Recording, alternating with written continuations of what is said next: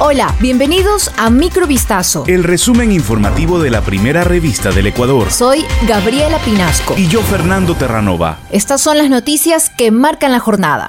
11 de enero de 2022. La actividad eruptiva del volcán Wolf, ubicado en la isla Isabela del archipiélago de Galápagos, no se detiene. Los flujos de lava se ubican a menos de 5 kilómetros de la costa, hacia el lado oeste de la isla. Así lo confirmó el ministro de Ambiente, Agua y Transición Ecológica, Gustavo Manrique, tras realizar un sobrevuelo por la zona. El magma ha recorrido unos 15 kilómetros desde el inicio de la actividad. Se ha desplazado por antiguos campos de lava de erupciones anteriores y sobre vegetación de la zona árida de Galápagos, donde predominan bosques de palo santo, chala, romerillo y otras especies de flora nativa y endémica. El volcán entró en erupción la madrugada del viernes pasado, cuando se produjo una fisura al sur del volcán, por donde emanó el magma en la misma dirección, hacia el interior de la isla. Este volcán, cuyo primer registro de erupción fue en 1797, es el más alto del archipiélago. Con seis votos a favor y cuatro en contra, la Comisión de Justicia de la Asamblea Nacional determinó que la interrupción voluntaria del embarazo por violación en Ecuador podrá realizarse hasta las 28 semanas para mujeres mayores de 18 años y sin plazo para menores de edad y mujeres con discapacidad. Esto como parte del análisis del informe para segundo debate, que será enviado al Pleno de la legislatura. Los asambleístas examinaron el proyecto de ley orgánica que fue presentado por la Defensoría del Pueblo en cumplimiento de la sentencia de la Corte Constitucional que dispuso a esa institución preparar dicha normativa. El nombre de la ley y el objeto fueron dos de los temas que más debate generaron en la mesa legislativa. La comisión acordó eliminar la palabra derecho del título de la propuesta.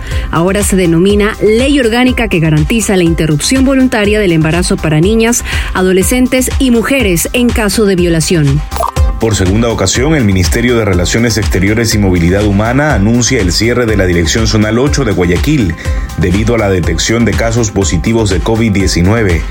El primer eh, cierre ocurrió el pasado 6 de diciembre de 2021 por contagios de coronavirus entre los funcionarios. Las citas de los servicios que debían ser atendidas entre el 11 y el 14 de enero, incluidas las de visas, apostillas y legalización, serán reprogramadas y se informará a los usuarios de acuerdo a la nueva fecha de atención a través del correo electrónico mediante el cual se solicitó la cita.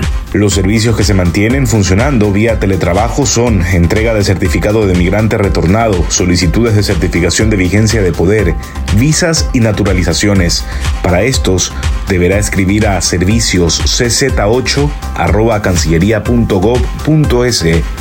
una comisión de asambleístas ecuatorianos entregó este martes al presidente de Colombia, Iván Duque, un informe sobre el caso del empresario Alex Zapp en el que denuncian que el supuesto testaferro de Nicolás Maduro usó una empresa pantalla para entrar a Ecuador en una operación que buscaba acceder a los dólares de la reserva del país. Según el informe con base en documentos desclasificados, Saab, empresario colombiano que enfrenta un juicio por lavado de dinero en Estados Unidos, aprovechó el 28 de noviembre de 2011 una reunión de los entonces presidentes de Venezuela, Hugo Chávez, y de Colombia, Juan Manuel Santos, para hacer negocios en beneficio del gobierno del país caribeño.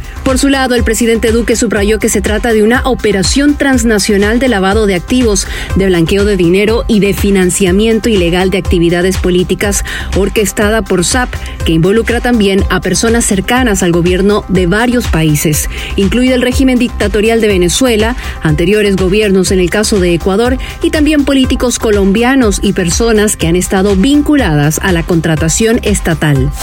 David Bennett, nacido en Maryland, Estados Unidos, goza de un buen estado de salud tras haber sido el protagonista del primer trasplante de un corazón de cerdo a un hombre. El hombre de 57 años que sufría de una enfermedad cardíaca terminal sigue en vigilia para constatar que se reponga del procedimiento médico que le salvó la vida, llevado a cabo por cirujanos estadounidenses en un centro médico de la Facultad de Medicina de Maryland. La Administración de Alimentos y Medicamentos FDA otorgó una autorización de emergencia para la cirugía la víspera de Año Nuevo, como última posibilidad para un paciente que no era apto para un trasplante convencional. El cerdo donante pertenecía a una manada que se había sometido a un procedimiento de modificación genética para eliminar un gen que produce un azúcar que habría desencadenado una fuerte respuesta inmunológica y provocado el rechazo del órgano. Esto fue Microvistazo. El resumen informativo de la primera revista del Ecuador. Volvemos mañana con más. Sigan pendientes a vistazo.com y a nuestras redes sociales.